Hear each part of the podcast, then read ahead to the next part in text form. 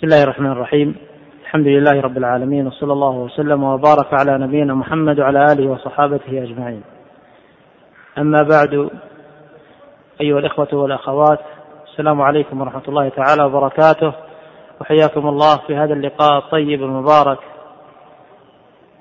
الذي يجمعنا بصاحب الفضيله الشيخ الدكتور سعيد بن علي بن وهب القحطاني الأستاذ بجامعة الملك سعود والمستشار في وزارة الشؤون الإسلامية.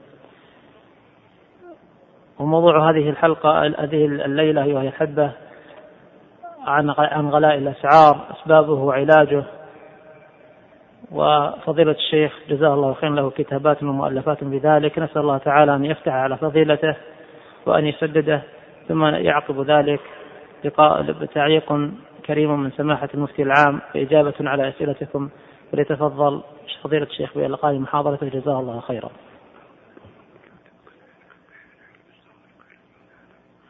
إن الحمد لله نحمده ونستعينه ونعوذ بالله من شرور أنفسنا وسيئات أعمالنا. من يهده الله فلا مضل له ومن يضلل فلا هادي له. وأشهد أن لا إله إلا الله وحده لا شريك له. وأشهد أن محمدا عبده ورسوله. صلى الله عليه وعلى آله وأصحابه وسلم تسليما كثيرا. أما بعد أيها الإخوة لا شك أن غلا الأسعار مصيبة من المصائب وبلية من البلايا التي يبتلى بها الناس ويختبر بها الناس. وهذا البلاء له أسباب وما جعل الله تعالى من بلاء إلا وجعل له شفاء أو دواء كما بين النبي صلوات الله وسلامه عليه. ولا شك أن غلاء الأسعار هو الزيادة في ثمن السلع على الحد المعهود المعروف وهذا من المصائب والعقوبات. التي تنزل بالناس ولها أسباب. الناس أنفسهم هم الذين عملوها. ومن هذه الأسباب عدم القيام بأمر الدين وعدم القيام بالتقوى التي أمر الله تعالى بها. ولهذا قال الله تعالى ولو أن أهل القرى ولو أن أهل الكتاب آمنوا واتقوا لكفرنا عنهم سيئاتهم ولأدخلناهم جنات النعيم. ولو أنهم أقاموا التوراة والإنجيل وما أنزل إليهم من ربهم لأكلوا من فوقهم ومن تحت أرجلهم. منهم أمة مقتصدة وكثير منهم ساء ما يعملون. يبين الله تعالى أن أهل الكتاب لو آمنوا الإيمان الكامل الذي هو اعتقاد القلب وقول اللسان والعمل بالأركان بطاعة الله تعالى وهذا الإيمان يزيد وينقص بالطاعة يزيد بالطاعة وينقص بالمعصية.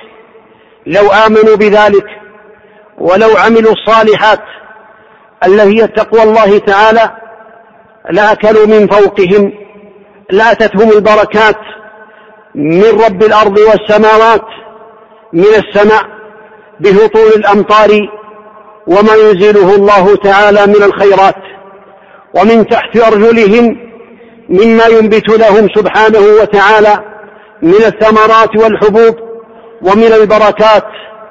ولكن حينئذ لم يعملوا ذلك ولم يقيموا التوراة والإنجيل, والإنجيل كما أمرهم الله تعالى بذلك.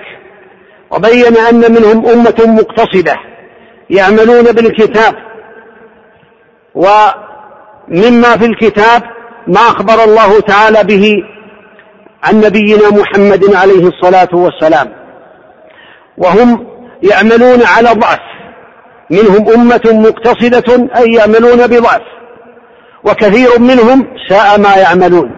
الكثير منهم هم الذين يعملون السيئات ويقعون فيما حرم الله تعالى عليهم. ومن الأسباب التي بينها الله تعالى وأنها تزيل البركات ضعف الإيمان أو عدمه وعدم التقوى أو ضعف التقوى. ولهذا قال الله تعالى ولو أن أهل القرى آمنوا واتقوا لفتحنا عليهم بركات من السماء والأرض. لفتحنا عليهم ولو أن أهل القرى آمنوا واتقوا لفتحنا عليهم بركات من السماء والأرض. ولكن كذبوا فأخذناهم بما كانوا يكسبون. أفأمن أهل القرى أن يأتيهم بأسنا بياتا وهم نائمون؟ أو أمن أهل القرى أن يأتيهم بأسنا ضحى وهم يلعبون؟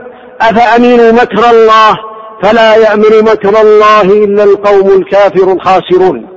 ولا شك أن الله تعالى قد بين في ذلك حينما أخذ القرى بالفقر أو بالعذاب أو بالدمار بين أنهم لم لو آمنوا واتقوا لفتح عليهم بركات من السماء والأرض.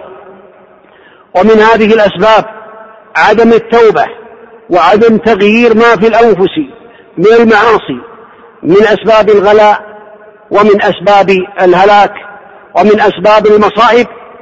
ولهذا قال الله تعالى له معقبات أي الإنسان له معقبات من بين يديه ومن خلفه يحفظونه من أمر الله أي يحفظونه بأمر الله.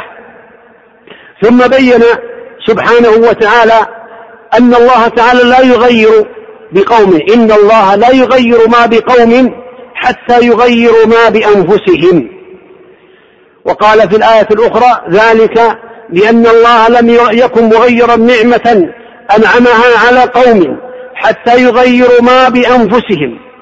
فدلت هاتان الآيتان على أن الناس إن اتقوا الله تعالى والتزموا بأوامره وابتعدوا عن نواهيه لا يمكن أن يغيروا النعم التي أنعم بها عليهم.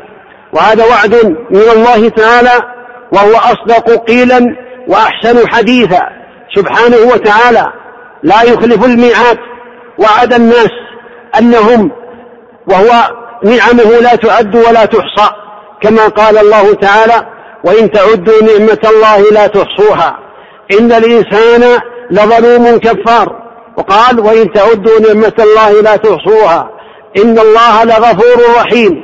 فهذه النعم ما حل بقوم من نعمة واستقاموا على طاعة الله تعالى كما ينبغي وكما يحبه الله تعالى وابتعدوا عن المعاصي.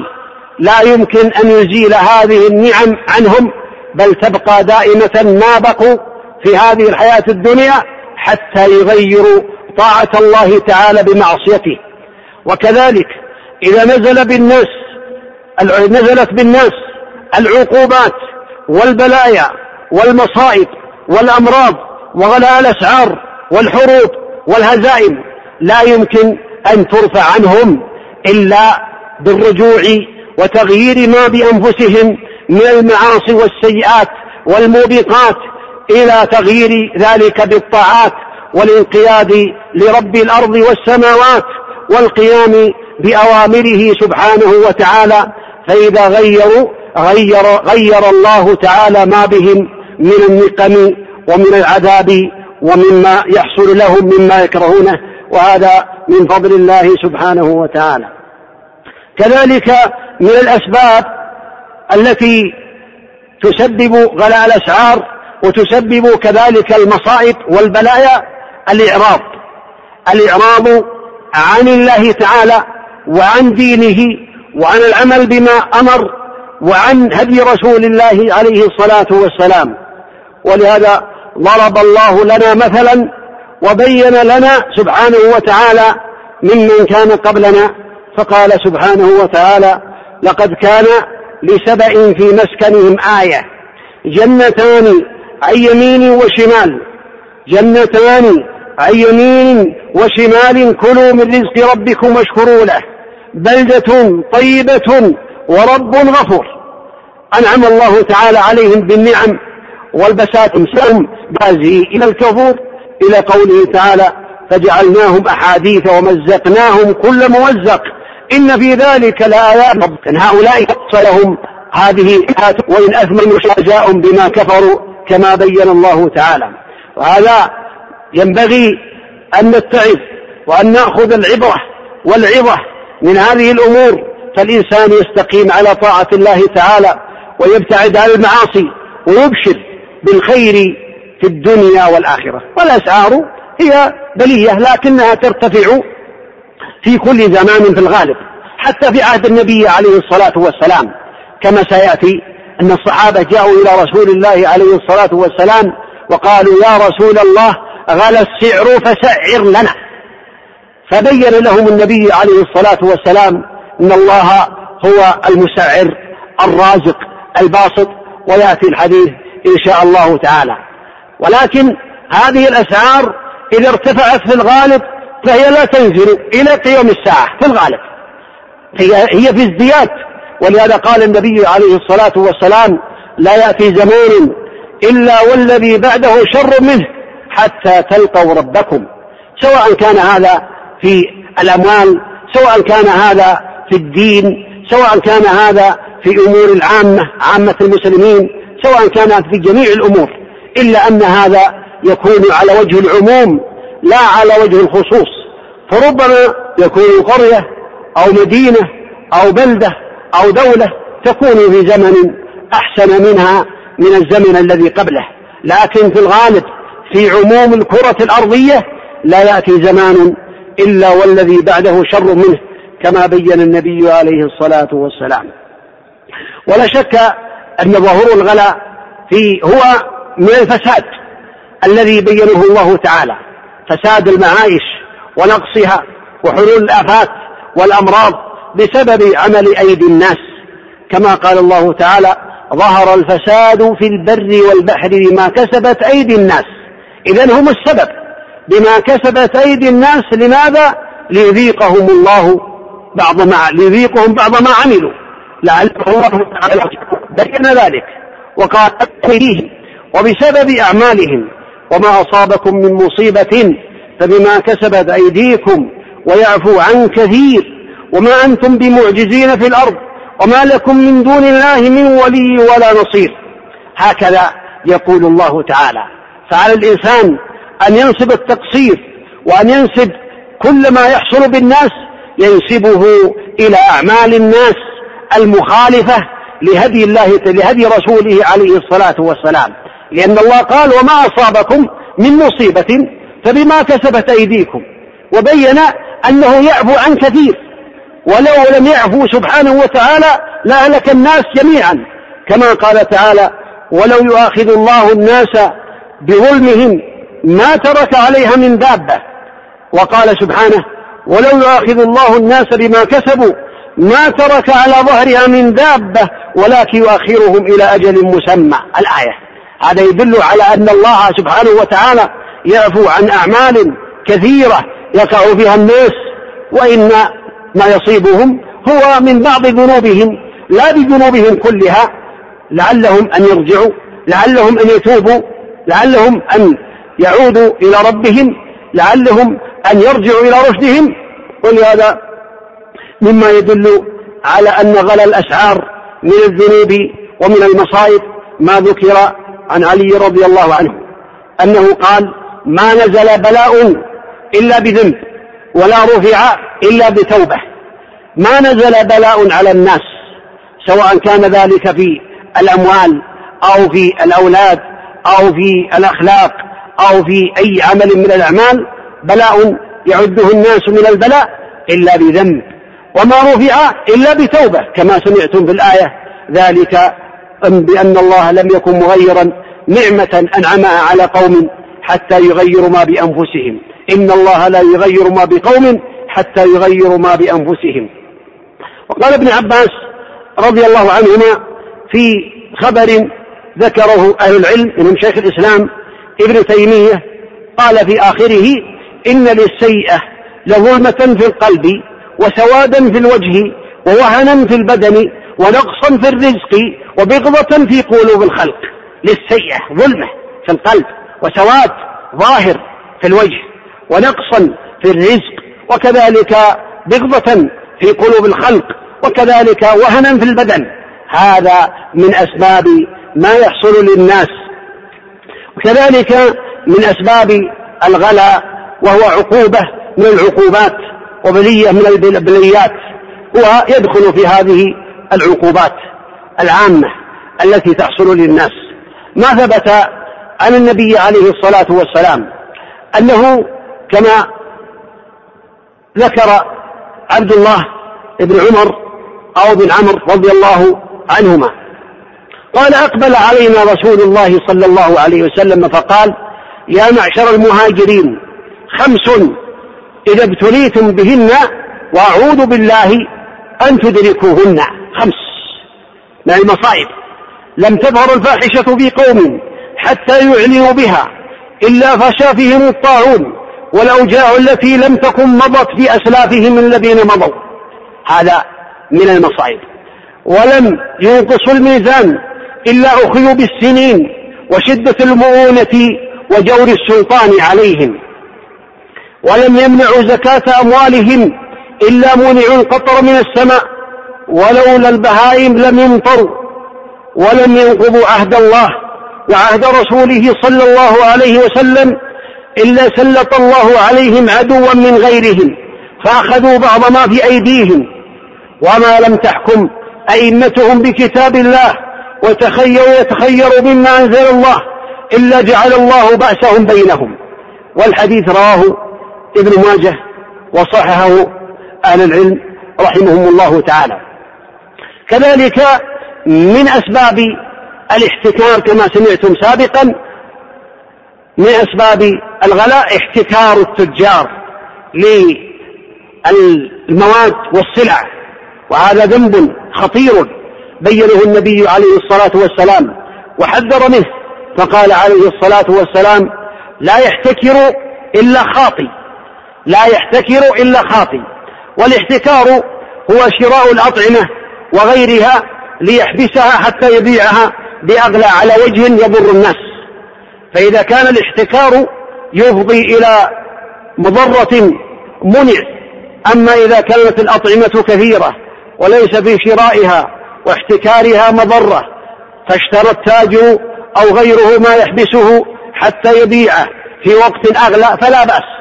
ومن احتكر على وجه يضر الناس أجبر بالبيع من ولي أمر المسلمين لأنه خاطي كما بين النبي عليه الصلاة والسلام. وثبت عن أنس رضي الله عنه أنه قال غلى السعر في المدينة على عهد رسول الله صلى الله عليه وسلم. فقال الناس يا رسول الله غلى السعر فسعر لنا. أي حدد حدد الأموال حدد السعر واجعل لكل شيء سعرا معينا. فقال رسول الله صلى الله عليه وسلم إن الله هو المسعر القابض الباسط الرازق وإني لأرجو أن ألقى الله تعالى وليس أحد منكم يطلبني بمظلمة في دم ولا مال. هذا الحديث رواه الخمسة كما ذكره أهل العلم وهو حديث ثابت عنه عليه الصلاة والسلام. ولهذا الحق أنه لا يسعر في الأمور العامة. كما قال النبي عليه الصلاة والسلام دعوا الناس يرزق الله بعضهم من بعض. لكن دلت السنة على جواز التسعير في الأمور الخاصة. كمن اعتقى شركا في عبد فإنه يقوم عليه الباقي ويعتقه. وكذلك لو تمالى الجزارون إذا تمالوا على سعر معين وظلموا فإن ولي الأمر يحدد ويسعر عليهم. إذا تمالوا على ذلك على وجه يضر الناس. هذا أمر معلوم عند أئمة المسلمين وعند علماء المسلمين. ومن أسباب غلا الأسعار بل من أعظم الأسباب بل أعظم الأسباب أكل الربا. من هذه الأسباب العظيمة أكل الربا وإعطائه والتعامل به وهو محاربة لله تعالى ولرسوله. كما قال الله تعالى يا أيها الذين آمنوا اتقوا الله وذروا ما بقي من الربا. إن كنتم مؤمنين فإن لم تفعلوا فأذنوا بحرب من الله ورسوله. فإن لم تفعلوا فأذنوا بحرب من الله ورسوله. فإن تبتم فلكم رؤوس أموالكم. لا تظلمون ولا تظلمون. وإن كان ذو عسرة فنظرة إلى فنظرة إلى ميسرة. وأن تصدقوا خير لكم. واتقوا الله. ثم بين سبحانه وتعالى بأنه ينبغي للعبد المؤمن أن يتقي الله تعالى. ولا شك أن الله تعالى حرم الربا. وحرمه رسوله عليه الصلاة والسلام. وكذلك قال الله تعالى يمحق الله الربا ويربي الصدقات.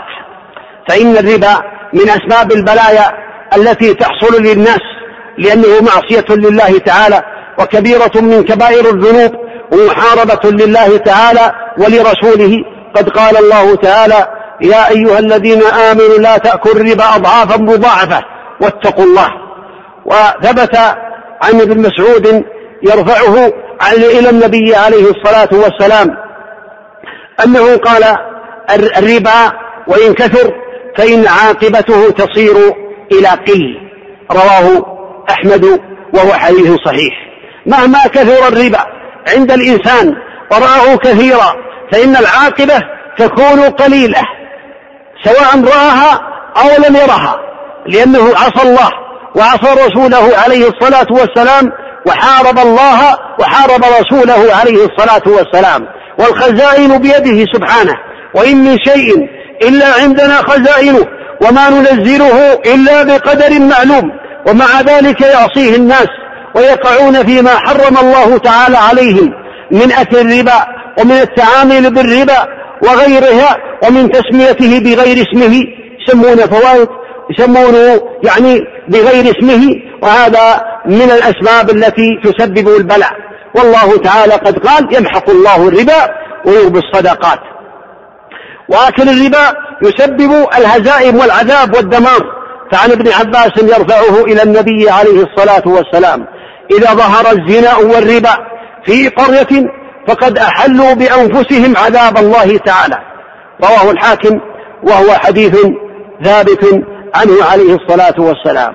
والأسباب كثيرة لا يمكن حصرها في هذا الوقت ولكن الأسباب كثيرة يجمعها أن من قام بالواجبات وابتعد عن المحرمات وأرضى رب الأرض والسماوات فإنه يحصل على السلامة والنجاة في الدنيا والآخرة.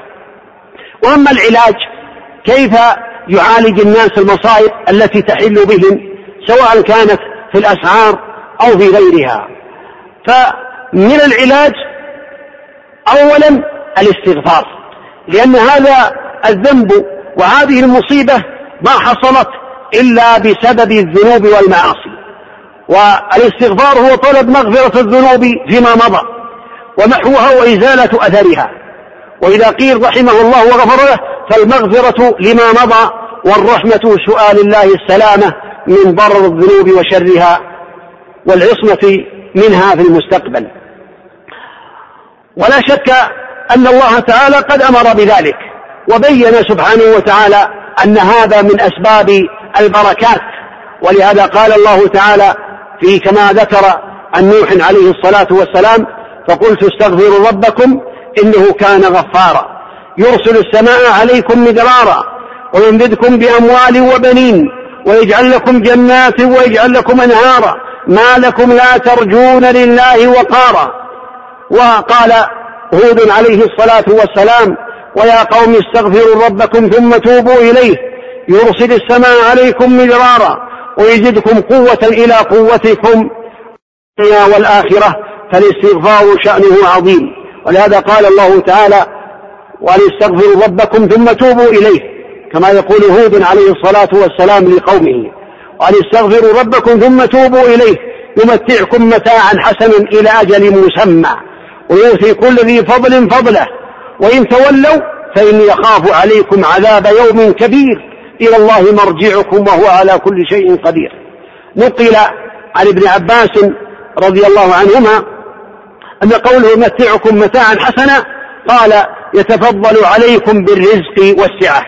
ذكره ابن الجوزي في زاد المسير فلا شك أن هذا من أسباب السعة ومن أسباب الأرزاق.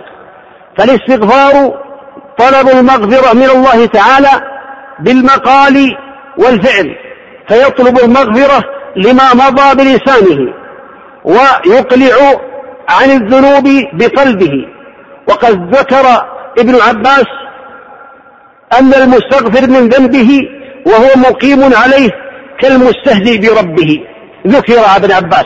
كثير من الناس إذا وقع في المعصية أو وقع في الذنب قيل له استغفر الله تب إلى الله. قال نسأل الله أن يتوب علينا. وهو مستمر على المعصية مباشر لها. لا يريد أن يقر عليها عنها. فكذا هكذا كما قال ابن عباس رضي الله عنهما. أنه كالمستهزئ بالله تعالى والعياذ بالله.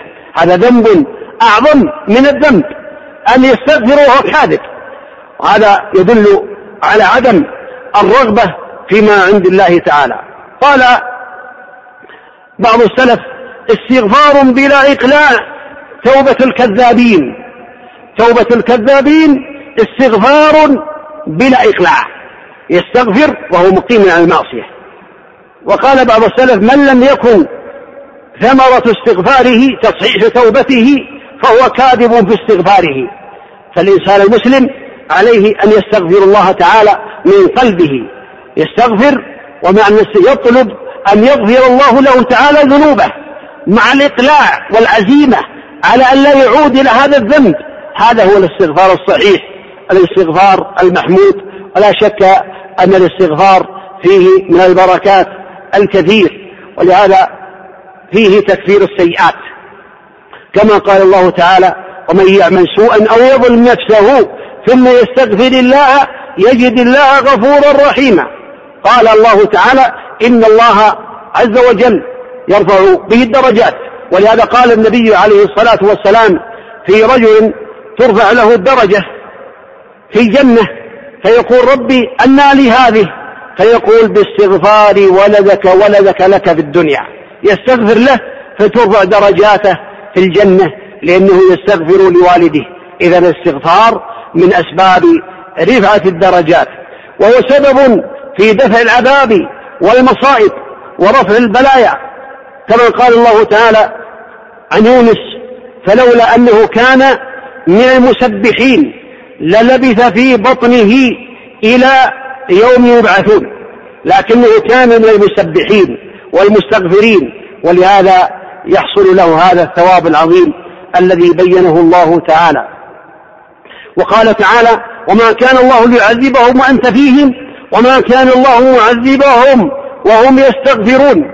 إذا لا شك أن الاستغفار من أسباب الخيرات والبركات وهو سبب لجلب الرزق والإمداد بالأموال والبنين ونزول الأمطار كما تقدم كما سمعتم.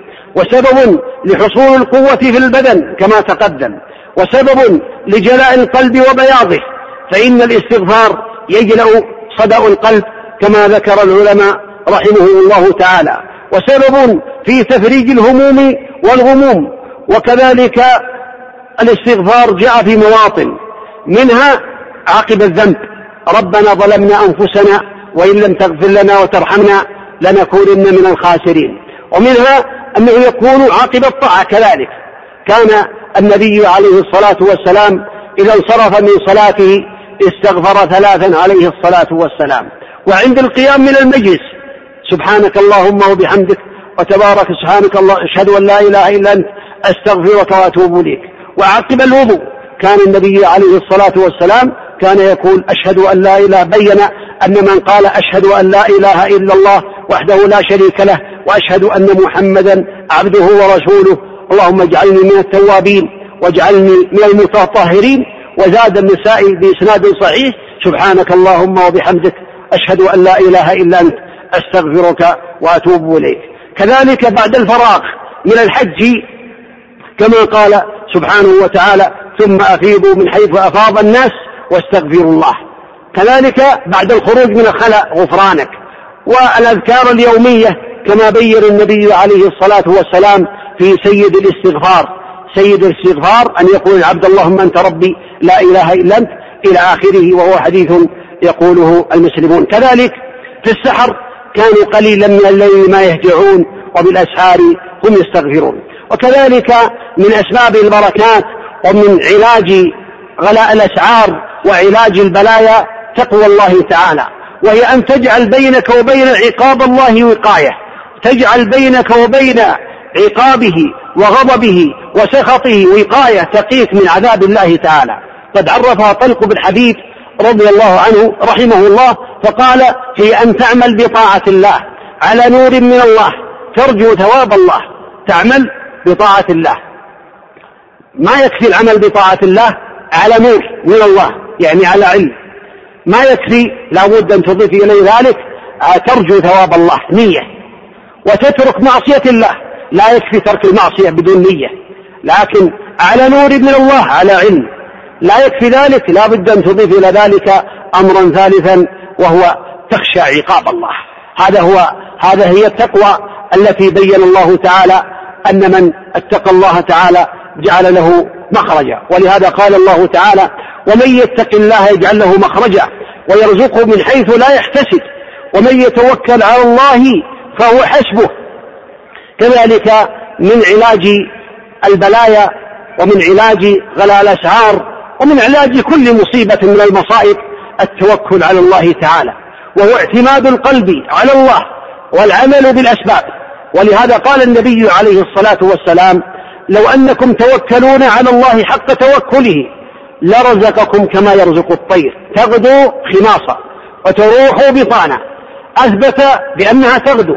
تعمل الأسباب. هي تتوكل على الله لكن مع عمل الأسباب. وقول النبي عليه الصلاة والسلام اعقلها وتوكل. هذا يدل على العمل بالأسباب والأسباب والتقوى والتوكل يقوم على ركنين. الركن الأول اعتماد القلب على الله. والركن الثاني هو العمل بالأسباب. فإذا عمل ذلك كان من المتوكلين قد قال الله تعالى ومن يتوكل على الله فهو حسبه. من العلاج لهذه البلايا حضور القلب في العبادة. فإنه قد ثبت عن النبي عليه الصلاة والسلام أنه قال إن الله تعالى يقول يا ابن آدم تفرغ لعبادتي أملأ صدرك غنى أملأ صدرك غنى وأشد فقرك. وإن لم تفعل ملأت يديك شغلا ولم أشد فقرك. قال ذلك عندما تلا قوله تعالى من كان يريد حرث الآخرة نزد له في حرثه. ولا شك أن هذا المعنى والله تعالى أعلم هو معنى الإحسان. أي الإحسان أن تعبد الله كأنك تراه. فإن لم تكن تراه فإنه يراك. لأن القعود عن طلب الرزق منهي عنه. وليس بمشروع وإنما المشروع أن يعمل الإنسان بالأسباب ويتوكل على الله. فالمقصود والله أعلم بهذا الحديث وهو حديث رواه الترمذي وهو حسن.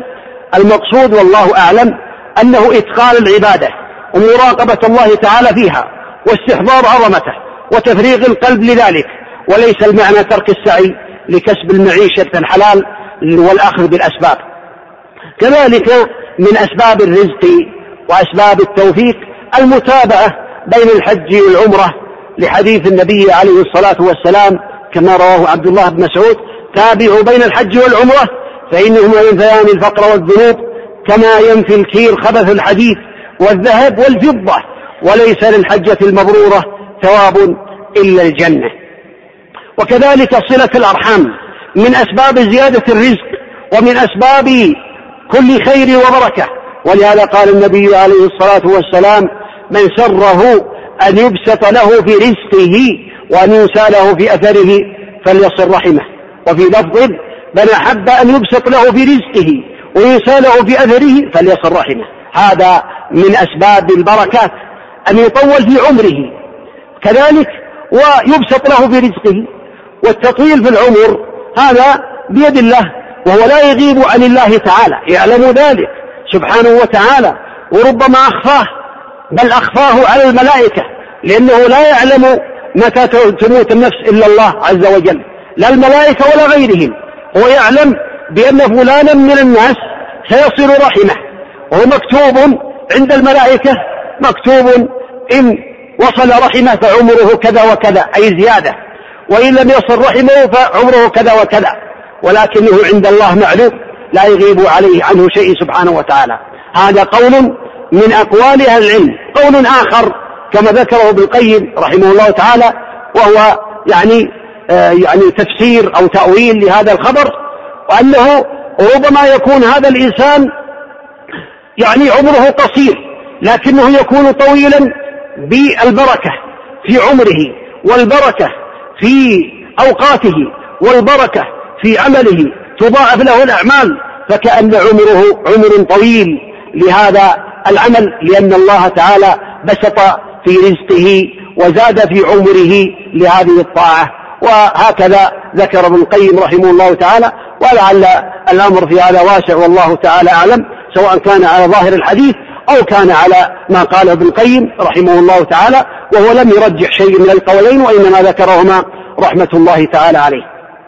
كذلك الإنفاق على الفقراء وفي سبيل الله تعالى وعلى الأهل مع الاحتساب لقول الله تعالى وما أنفقتم من شيء فهو يخلفه وهو خير الرازقين. هكذا هذا من أسباب البركة ينفق لكنه من أسباب الخير. ولهذا قال النبي عليه الصلاة والسلام فيما يرويه عن ربه تبارك وتعالى يا ابن آدم أنفق أنفق عليك. رواه البخاري ومسلم كذلك. وكذلك قول النبي عليه الصلاة والسلام ما من يوم يصبح العباد فيه إلا وملكان ينزلان. يقول أحدهما اللهم أعطي منفقا خلفا. والآخر يقول اللهم أعطي ممسكا تلفا. فكثير من الناس ربما جمع الأموال ولا ينفق على الفقراء والمساكين بل ولا النفقات الواجبة التي تجب عليه ويقتر على من تحت يده بل ربما قتر على نفسه وحرم نفسه بعض الطيبات. يأتيه مثل مهلكة أو هلاك يهلك أمواله في يوم من الأيام وهو لا يشعر وأنتم قد سمعتم بما حصل للناس وبعضهم أنجن وبعضهم مات وخرجت روحه مما حصل له من الخسارة الفاتحة. وهذا بسبب أعمالنا التي عملناها. والله تعالى لا يظلم أحدا شيئا سبحانه وتعالى. كذلك ومن هذه الأمور الإنفاق على من طلب العلم الشرعي فإنه يبارك له في ماله ويبارك له في عمله ويدل على ذلك أن رجلا كان في عهد النبي عليه الصلاة والسلام رجلان أخوان كان في عهد النبي عليه الصلاة والسلام. أحدهما يعمل ويكدح في طلب الرزق. والآخر يلازم النبي عليه الصلاة النبي عليه الصلاة والسلام في طلب العلم وسماع الحديث. فاشتكى هذا العامل هذا الطالب أو هذا المتعلم للعلم اشتكاه إلى النبي عليه الصلاة والسلام بأني أصرف عليه وأنفق عليه. فقال النبي عليه الصلاة والسلام له لعلك ترزق به. رزقك هذا الذي أعطاك الله إياه ربما لعلك لعل من النبي عليه الصلاة والسلام واجبة ومن الله أي محققة أنه يرزق به يرزق بهذا الطالب الذي يطلب العلم الشرعي على النبي صلوات الله وسلامه عليه. فلا شك أن المسلم ينبغي له أن ينفق على طلاب العلم المحتاجين سواء كانوا من أقربائه أو من غيرهم. كذلك مما يدل على بركة النفقة. وأن الإنسان إذا أنفق أكثر الله تعالى ماله. تمام. أكثر الله تعالى ماله ووفقه. ولهذا ثبت في الصحيح أن رجلا كان يمشي في مكان فسمع سحابة سحابة في السماء تقول أسقي مزرعة فلان أسقي مزرعة فلان. فذهب فمر على رجل يعدل الماء. في المزرعة. جاءت السحابة وهطلت الأمطار على مزرعة معينة لم تتجاوزها. فوجد رجلا يعني يسرح الماء ويصرف آه، الماء في هذه المزرعة فناداه باسمه يا فلان. فاستغرب. قال كيف سمعت؟ كيف عرفت اسمي؟ قال سمعته من السحابة. تقول أسقي مزرعة فلان فلان. فأخبرني ماذا تعمل في هذا؟ قال نعم أزرع هذه البزرعة وأقسمها ثلاثة أثلاث. ثلث أجعله لعيالي ولطعامي ونفقتي. وثلث أجعله بذرا فيها. وثلث أتصدق به. هكذا. هذا من بركات الصدقات.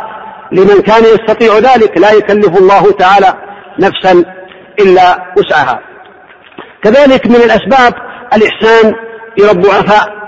فقد ثبت عن النبي عليه الصلاة والسلام أنه آه أن سعد رضي الله عنه رأى أن له فضلا على من دونه فقال رسول الله صلى الله عليه وسلم هل تنصرون وترزقون إلا بضعفائكم؟ النصر والرزق ربما يكون بضعفاء وهذا جاء على وجوه والله أعلم. قد يكون الضعفاء بطلب النصر والرزق لأنهم آه، أكثر خشوعا وأشد إخلاصا في الغالب لمن وفقه الله تعالى. وقد يكون إذا أعطي الفقراء فتح الله على من أعطاهم أسباب الرزق والنصر.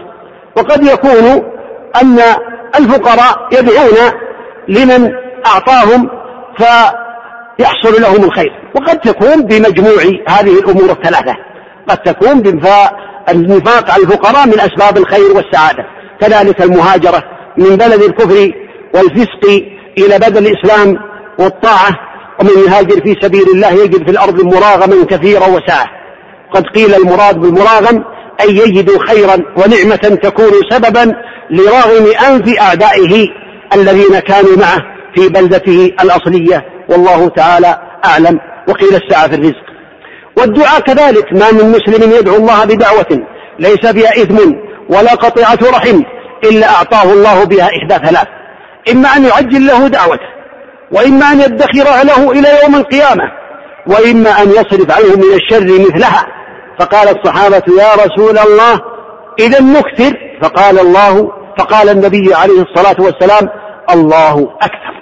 أي كلما تدعو فالخير حاصل لك سواء أجيبت دعوتك أو لم تجد في الظاهر. فإن الله سبحانه وتعالى يستجيبها كما سمعتم بهذا الحديث العظيم. كذلك من أسباب الرزق التبكير في طلب الرزق. فإن النبي عليه الصلاة والسلام قد ثبت عنه أنه قال بارك الله لأمتي في بكورها وهذا يعم التبكير في طلب الرزق التبكير في طلب العلم التبكير في كل خير يبكر فيه في أول النهار. هذا يدخل تحت دعوة النبي عليه الصلاة والسلام. الزواج بنية العفاف يكون كذلك من أسباب زيادة الرزق.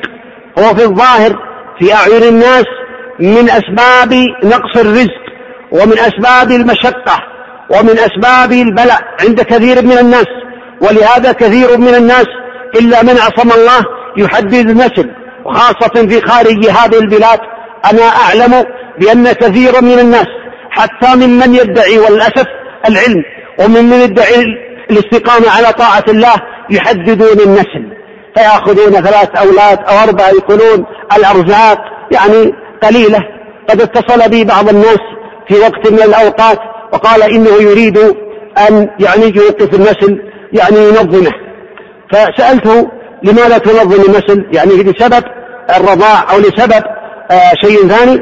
فقال لا ولكن لسبب قلة ما في اليد. قلت أعوذ بالله. الإنسان يولد ويولد رزقه معه كما قال النبي عليه الصلاة والسلام. يكتب رزقه وأجله وعمله وشقيا أو سعيد. فهذا من باب زيادة الرزق. فالنبي عليه الصلاة والسلام قال ثلاثة حق على الله عونهم وذكر منهم الناتح يريد العفاف عليه الصلاة والسلام. فهذا من أسباب الرزق. كذلك من أسباب الرزق والخير ودفع البلايا الصدق الصدق في البيع والشراء. ولهذا قال النبي عليه الصلاة والسلام البيعان بالخيار.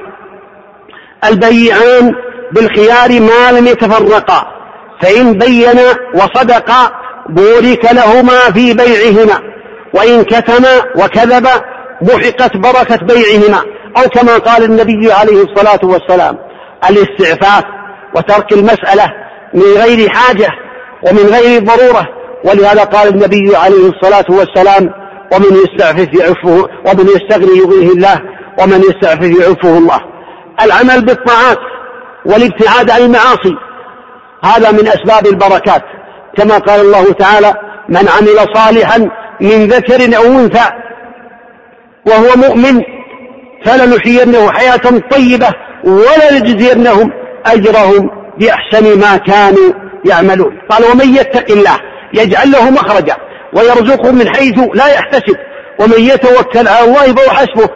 وسمعت شيخنا الإمام ابن باز رحمة الله تعالى عليه ونور ضريحة يفسر هذه الآية قال هذا منطوق الآية ومفهومها أن من لم يتق الله لا يجعل الله له مخرجا ومن لم يتق الله لا يرزقه الله من حيث لا يحتسب فالآية لها مفهوم ولها منطوق فالإنسان إذا اتقى الله تعالى جعل له مخرجا ورزقه من حيث لا يخطر له لا يخطر له ببال.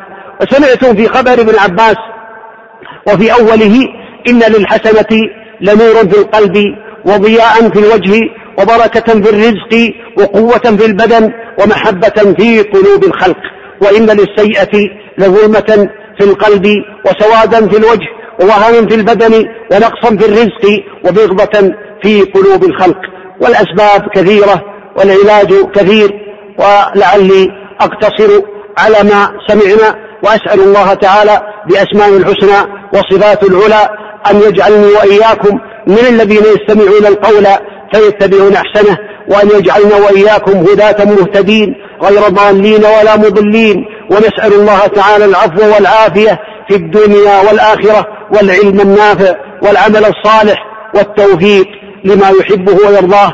وستسمعون إن شاء الله إتمام ما نقص من شيخنا. رفع الله منزلته في الدنيا والآخرة وصلى الله وسلم وبارك على نبينا محمد وعلى آله وأصحابه وسلم تسليما كثيرا. الله صاحب الفضيلة. الدكتور سعيد بن علي بن وهب القحطاني خير الجزاء على ما تفضل بهذه المحاضرة العظيمة النافعة. ونستمع وإياكم إلى تعليق مبارك من سماحة الوالد الشيخ عبد العزيز بن عبد الله آل الشيخ مفتي عام المملكة ورئيس هيئة كبار العلماء بالتعليق على هذه المحاضرة والإجابة على أسئلة.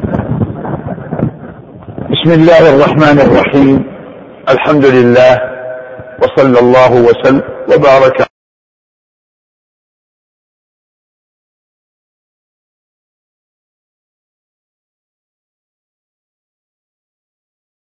والأسعار وعلاج ذلك الغلاء ثم اتطرق في عموم المحاضرة على أسباب الرزق تيسير الأمور تجد السعاة في حياة المسلم كلها وأن تيسير أمور العبد وراحة قلبه وطمئن نفسه إنما هو تقوى الله جل وعلا.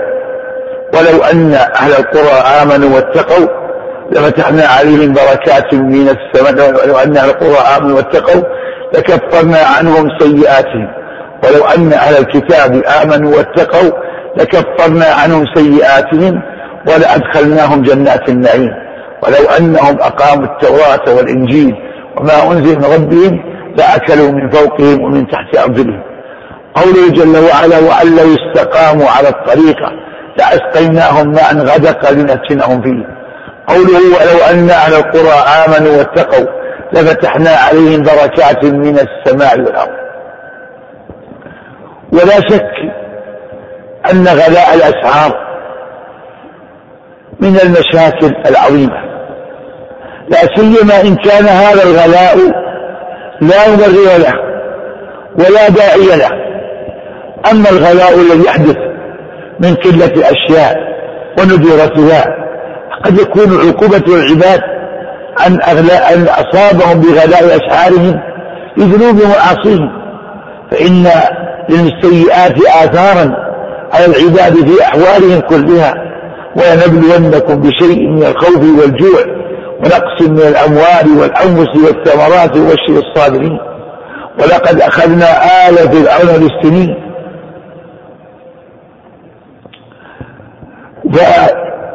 غلاء الأسعار مشكلة. الله جل وعلا أباح البيع فقال وأحل الله البيع.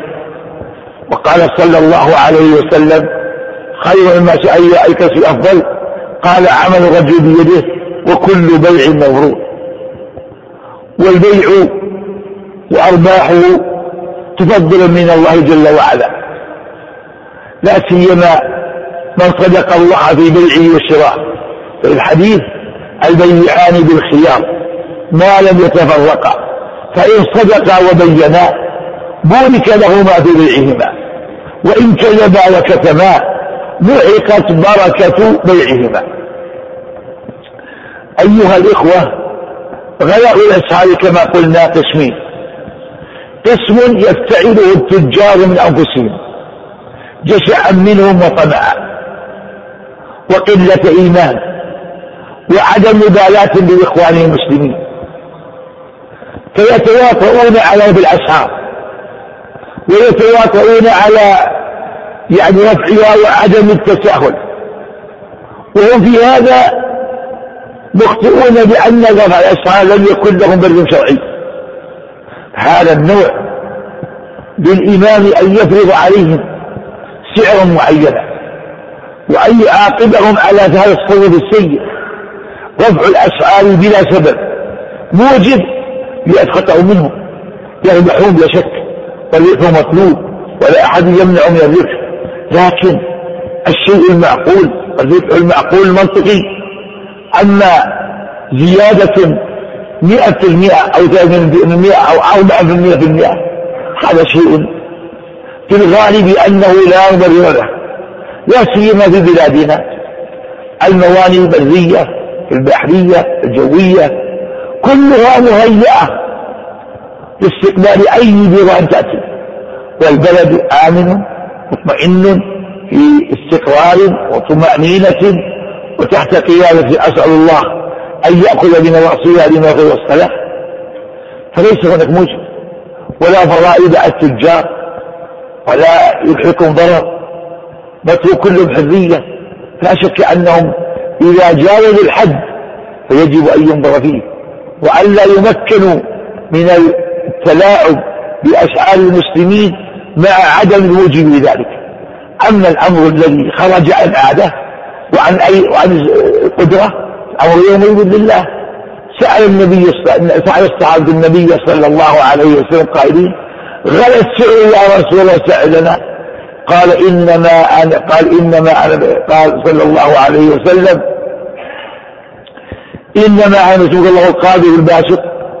وإني أحب أن ألقى الله وليس أحد يطلبني بشيء في دم أو مال فالنبي امتنع عن التسعير لأن الغلاء كان كان أمرا خارجا عن إرادة بقلة الأشياء وندرتها. أما إذا ثبت أن الغلاء افتئال وتواطؤ واتفاق من التجار على الغلاء والتمسك بأرقام معينة لا يرجون التنازل عنها فإن للإمام إمام المسلمين أن يضع حدا يقفون عنده وأن يترك ويجعل التنافس في السلع وعدم تميز أحدهم عن الآخر لكي يتنافس الناس وترخص أسعار المسلمين. نسأل الله أن يعيننا ويفعل كل خير. ولا شك. نعم.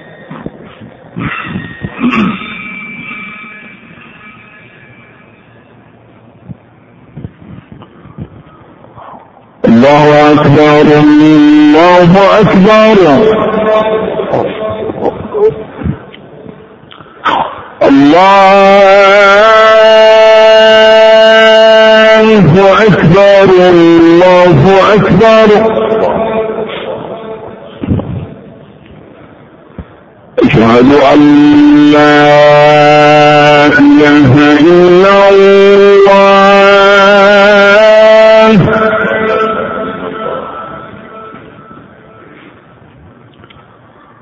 أشهد أن لا إله إلا الله.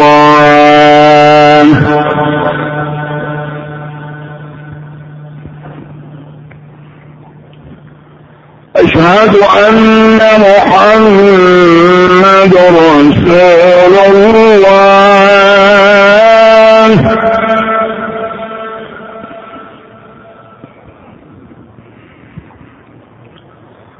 أشهد أن محمد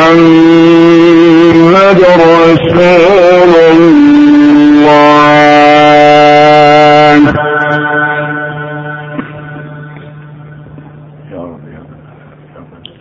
حي على الصلاة.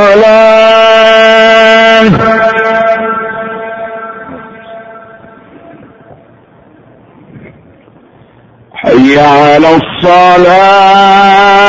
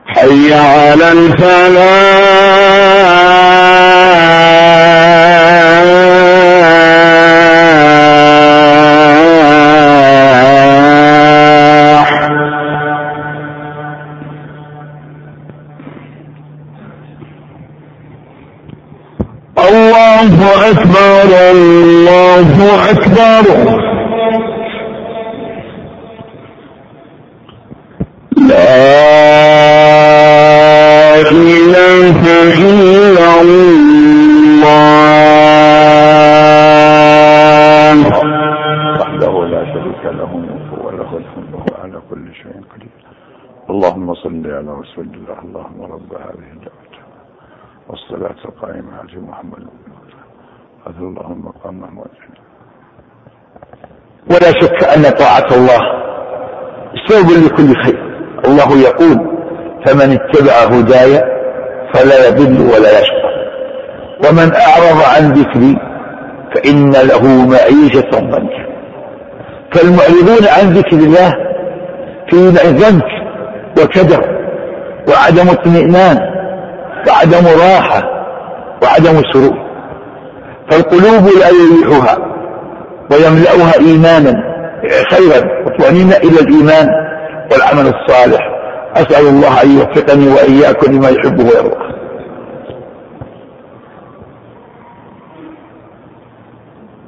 جزا الله سماحة الشيخ على ما تفضل بهذا التعليق الطيب المبارك. أيها الأحبة الندوة لتكون الأسبوع القادم بإذن الله تبارك وتعالى والتي هي بعنوان الأخوة الإسلامية مكانتها ووسائل تحقيقها. يتفضل بإلقاء أصحاب الفضيلة المشايخ. الشيخ عبد الله بن عبد الرحمن السويدري الشيخ صالح بن عبد الرحمن الدرويش الشيخ عبد الله بن راشد الغانم فنهب الأحبة الحرص على حضور هذه المناسبات الطيبة من محاضرات وندوات وغيرها سمعت الشيخ وردنا بعض الأسئلة يقول السائل هل يجوز الصلاة في المنزل هل تجوز الصلاة في المنزل إذا كنت أسكن بجوار المسجد؟ المسك المسك المسكن المنفصل عن المسجد. الخارج عن محيطه. هذا ليس ليس لا يجوز أن تصلي فيه. لا بد أن تقتدي بالإيمان إذا كنت داخل المسجد. أو خارجه إن كنت ترى الامام والمؤمن والمأمومين. فإذا كنت خارج المسجد وترى الامام أو المأمومين جاز أن تقتدي. أما إن كنت داخل المسجد فيكفي سماع الصوت. أما خارج المسجد فلا بد من رؤيتك للمأمومين أو الإمام. السائل سماحة الوالد أنا شاب مقبل على الزواج على الزواج حيث أنني صبت بحادث منذ فترة طويلة وفي ضيق في صدري فأرجو أن توجهوني وجزاكم الله خيرا. يا أخي ثق بالله توكل على الله استعن بالله أكثر اللهم فارج الهم كاشف الغم مجيب دعوة المضطر إذا دعاك.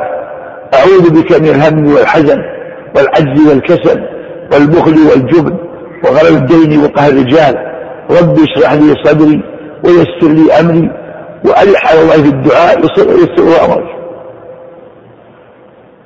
يقول السائل سماحة الشيخ ما معنى الصدقة؟ بورك لهما في بيعهما. هل يخبر البائع المشتري بكم اشترى السلعة التي يريد أن يبيعها إياه؟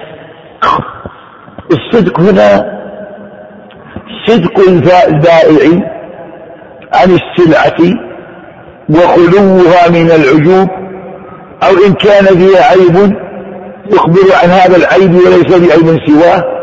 فيصدق البائع في السلعة وصفها وأن لا يصفها بخلاف ما هي عليه. وإن سئل عن زمنها فلا يعني يخبر بخلاف الواقع. إن شاء صرفه لكن لا, لا يكذب. ولكن لا يجوز أن يقول اشتريتها بألف وهو لم يشتريها إلا بثمانمائة. ما يجوز هذا. يصدق في الثمن إن طلب ذلك منه. ولا يجوز أن يخبر بخلاف الرقم اللي اشترى به. يصدق المشتري في في أداء في قيمة السلعة وعدم المماطلة. نعم. يقول السائل سماحة الشيخ هل لي أن أرفع يدي أثناء الدعاء في صلاة الجمعة؟ يعني أثناء الخطبة لا. أصغي لما يقول الخطيب ويتدبر يقول السائل سماحة الشيخ هل اقتراف الذنوب والمعاصي سبب لغلاء الأسعار؟ الله يقول وما أصابكم من مصيبة فبما كسبت أيديكم ويعفو عن كثير.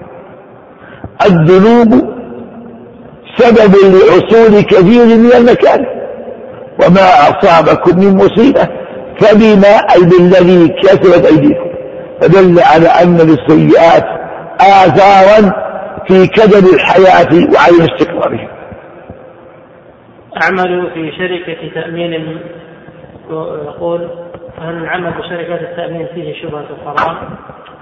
التأمين التجاري منهج عنه ولا يجوز العمل به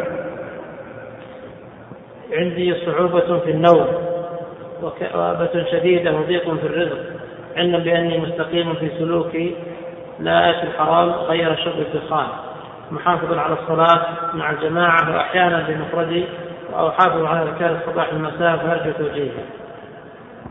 أي سؤال؟ يقول عندي صعوبة في النوم وكآبة شديدة وضيق في الرزق علما بأني مستقيم في السلوك ولا آتي الحرام غير أني أدخن وأحافظ على الصلاة مع الجماعة وأحيانا بمفردي وأحافظ على أذكار الصباح والمساء. آه يا أخي ما دمت تؤدي الروائح على وجه مطلوب. فاعلم أن الرزق بيد الله هو الذي وجه الروائح يبسط الرزق لمن يشاء ويقدر. عليك أن تسأل الله أن يغنيك عن خلقه وأن يمن عليك بما يكفيك. وما يملأ قلبك ويدك. سل الله أن يوفقك لكسب الحلال. وما الحال الطيبة واستقم على طاعة الله. ولا تقول أنا مستقيم ما في الدنيا. لا. احمد الله على الاستقامة نعمة ليس نعمة أما أن تقول لماذا الفساق يرفعون في النعم وأنا أصلي فقير؟ يجوز هذا الشيء. هذا من تلاعب الشيطان. لا يغرنك تقلب الذين كفروا في البلاد. متاع قليل ثم مأواهم جهنم وبئس المهاد.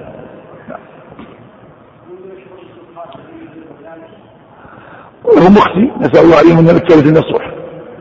نعم. سماحة الشيخ نرجو من سماحتكم كلمة إلى المسلمين أن يهتموا بمثل هذه الحلقات المباركة واللقاء بالعلماء والاستفادة من علمهم حيث أن معظم المخالفات من الناس سببه الجهل بالدين. ولا شك أن هذه الحلقات في هذا المسجد المبارك من نعم الله هذه الحلقات لها الآن ما يزيد أربعين سنة متواصلة وإخواني طلاب العلم يتسابقون جزاهم الله خير ويتعاقبون فيها وكل يؤدي ما, ما أكل إليه. ولا شك أنها أن الموضوع مدروسة بعناية ودقة وتحري بما فيه الخير. فالإسراف بهذه المحاضرات والجلوس والاستماع خير كله. وما اجتمع قوم في بيت من بيوت الله يتلون كتاب الله ويدارسون بينهم إلا نزلت عليهم السكينة وغشتهم الرحمة حفتهم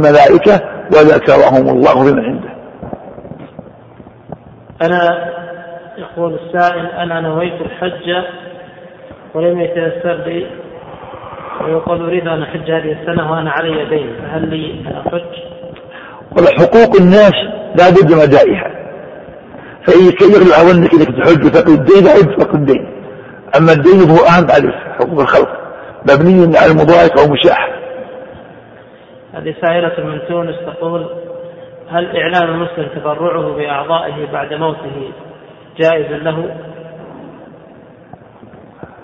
والله لا شك إن أعضاؤنا من ملك لنا ليس ملكا لنا. هي ملك لله. يجب أن نحافظ عليها. وإن أجيز نقل بعض الاعضاء للمحتاج لكن إيصاء الميت بتشريع أعضائه والله هذا في النفس توقف فيه. قل السائل سوف أذهب إلى مكة إن شاء الله لأداء فريضة العمرة هل يجوز لي أن بعد أن أتحلل من الإحرام أن أحرم من مسجد التنعيم لأداء عمرة عن أحد أقارب المتوفين في نفس اليوم؟ لا خلها آخر أفضل.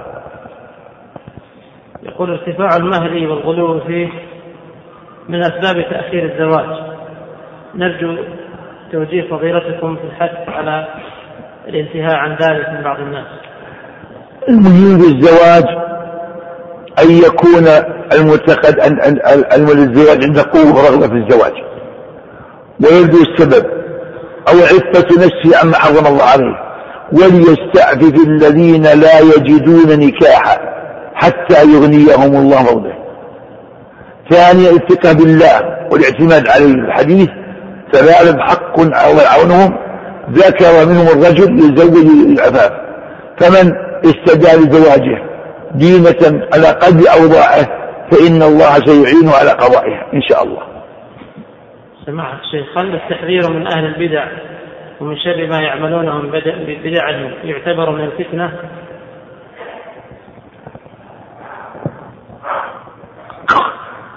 التحذير قسمين أحذر من الشر وأوضع الحق وأدحض الباطل. أما التشهير بالأشخاص أحيانا قد لا يكون فائدة. الفائدة هو تبيين الحق يوم الباطل وإن اضطريت الشخص أذكره لكنني لا أجرح وإنما أسوق الحجج الواضحة وأدحض الباطل بضوابط شرعية.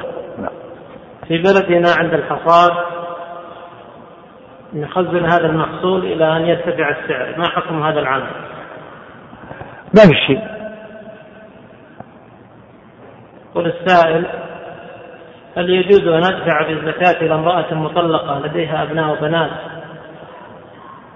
هل؟ يقول هل يجوز أن أدفع الزكاة إلى امرأة مطلقة لديها أبناء وبنات؟ أحد أبنائها يعمل حتى ينفق على أهله وكذلك الأم يأتيها من بعض أقاربها شيء من المال لكن لا يكفيهم هؤلاء هذه أولى بالزكاة. إذا من فقير عيال فهي أحق من غيرها. أحق من متسول يتسول قول قوي قاد العمل. أحد الأخوة الأخوة سماحة الشيخ أرسل سؤالا طويل مفاده أنه يسكن مع والديه وبيتهم بيت والده الصغير ويحدث فيه من المضايقات والزحمة والمشاكل. ولديه وهم على في من أربع سنوات على هذا الحال ويريد أن يخرج من المنزل وقد حرج عليه والداه أنهم يقاطعونه إذا خرج من منزلهم. فما توجيهكم هل من العقوق إن فعل ذلك؟ ينبغي يصبر ويحتسب. لعل الله يفرج الأمور. يقول السائل هل يصح أن تحدد الفتاة في دعائها أن تتزوج رجلا معينا تسميه باسمه أم هذا من اعتداء في الدعاء؟ ما يصلح هذا.